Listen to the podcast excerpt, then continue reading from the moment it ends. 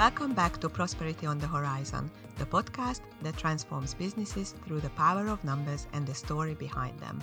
I'm your host, Juliana, your financial storyteller and strategic bookkeeper here at Horizon HQ, and my job is to have busy business owners and entrepreneurs just like you understand your numbers and the story behind them because knowing your numbers not only helps you understand where your business is at or how your business is performing, but it also helps you make informed decisions, enabling you to maximize your profit, cash, and time.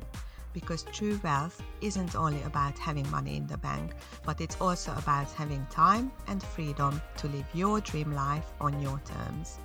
Let me take you on a journey of deep diving into the heart of your business's financial health. So, stay tuned. By the way, if your desire is to become time rich with your numbers in your pocket, but you don't quite understand what your numbers are telling you or how to use that information, make sure you subscribe to our Prosperity Playbook Bulletin. You will also get notified when a new podcast episode is released, and of course, you will get a lot more value out of it. And if you would like to help us prosper, please leave a review on Apple Podcasts or on Spotify or wherever you listen to your pods. It will mean the world to me. Oh, and there's just one more thing before we start. If you absolutely cannot wait to read more about the seven deadly cash flow sins that we are discussing in this series, you can download our free ebook right now. I will leave all the links in the show notes for you. This is episode number two, unveiling the first deadly cash flow sin, focusing solely on sales figures. Today, we are unraveling the first of the seven deadly cash flow sins. Picture this the glittering allure of sales figures. It's that shiny, glittery thing we can't seem to take our eyes off. As business owners, our discussions often orbit around sales, but the question is is sales centric thinking the key to sustainable success? Let's debunk this myth first that has shackled businesses for far too long. If I make more sales, I'll make more profit. Really? Let's pause for a moment. Actually, no. The reality is if I make more sales, I'll make more sales the devil, as they say, is in the details. So instead of focusing on the sales figures, profit should be the guiding star for every business. So, what is profit centric thinking? Profit is the portion you can spend, reinvest, and enjoy. If you think about sales only and nothing else, it can lead to pain, especially if your business grows. If you think about it, that pain is amplified exponentially as soon as your business grows. For example, when you take on your first staff member. The more complex your business, the more intense the pain if you only focus on sales. This is why it's time to shift focus from mere sales to sustainable profit. You really do need to focus on profit because that is the portion you can spend, reinvest, and enjoy. So, what is the antidote to this sin? Well, start with systemizing your sales for success. It's all about looking ahead. Where do you want your business to go? What should it look like? Align your sales strategy with your long term vision. So, to make it more practical and helpful for you, let's look at some actionable steps you can take to prevent your business from the first sin, which is focusing only on your sales figures. Step number one establish a pricing strategy. To systemize your sales, you need to establish a pricing strategy. You need to consider your cost of sales and your overheads, which also include your staff. You also need to leverage industry benchmarks to help establish pricing parameters and use the rule of thirds to set those pricing parameters. So we'll look into these in more detail. Remember, price for profit and cash, not just to cover your immediate costs. Let's take a look through an example so that you have a better understanding of what this means and how to implement it in your business. Let's say you run a digital marketing agency. You want to establish pricing parameters for your services by leveraging industry benchmarks and the rule of thirds. What does leveraging industry benchmarks mean? Start with researching in the digital marketing industry to understand the average pricing for services that are similar to yours. This could include services like social media management, content creation, and SEO optimization, for example.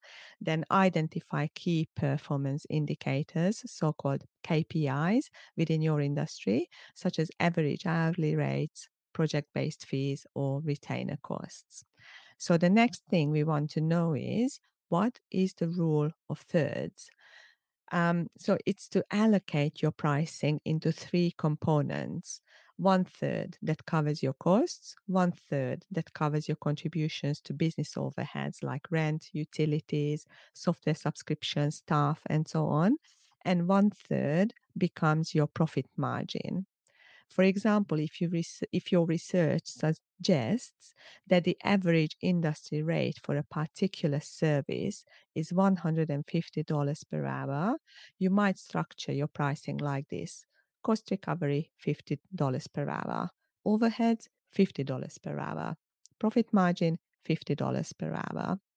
By using this method, you can make sure that your pricing is competitive and reflective of market standards applying the rule of thirds helps create a balanced pricing structure that not only covers your costs, but also allows for sustainable business growth and profitability.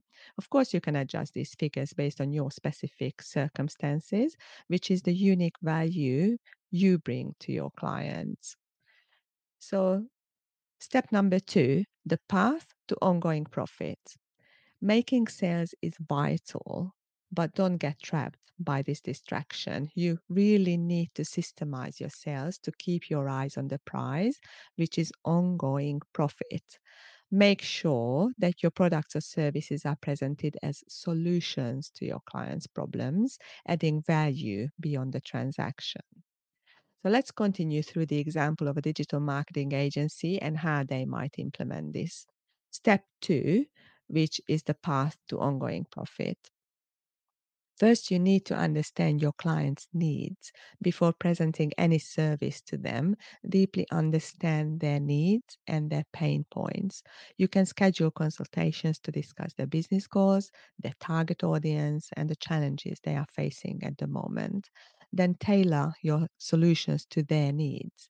Based on the information you've gathered, tailor the services to address specific client challenges.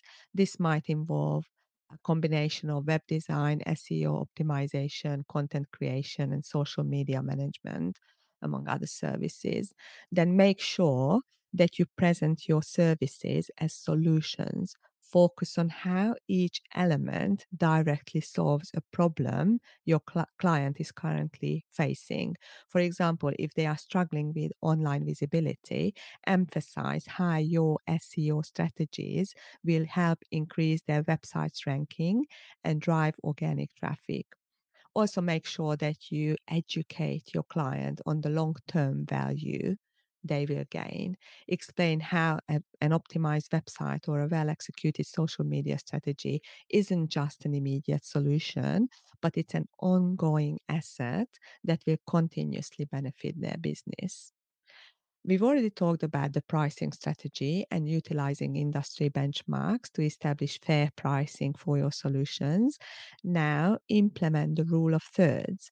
Remember, divide your pricing into thirds, with one third covering costs, one third for overheads and operational expenses, and one third as profit always be transparent with your communication.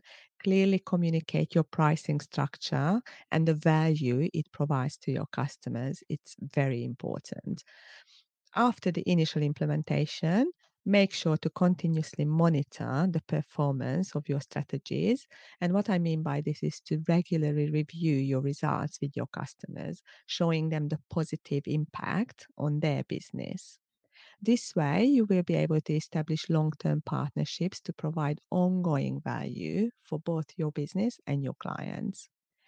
As we conclude this exploration of sin number one, remember it's not just about making sales, it's about making sustainable profit.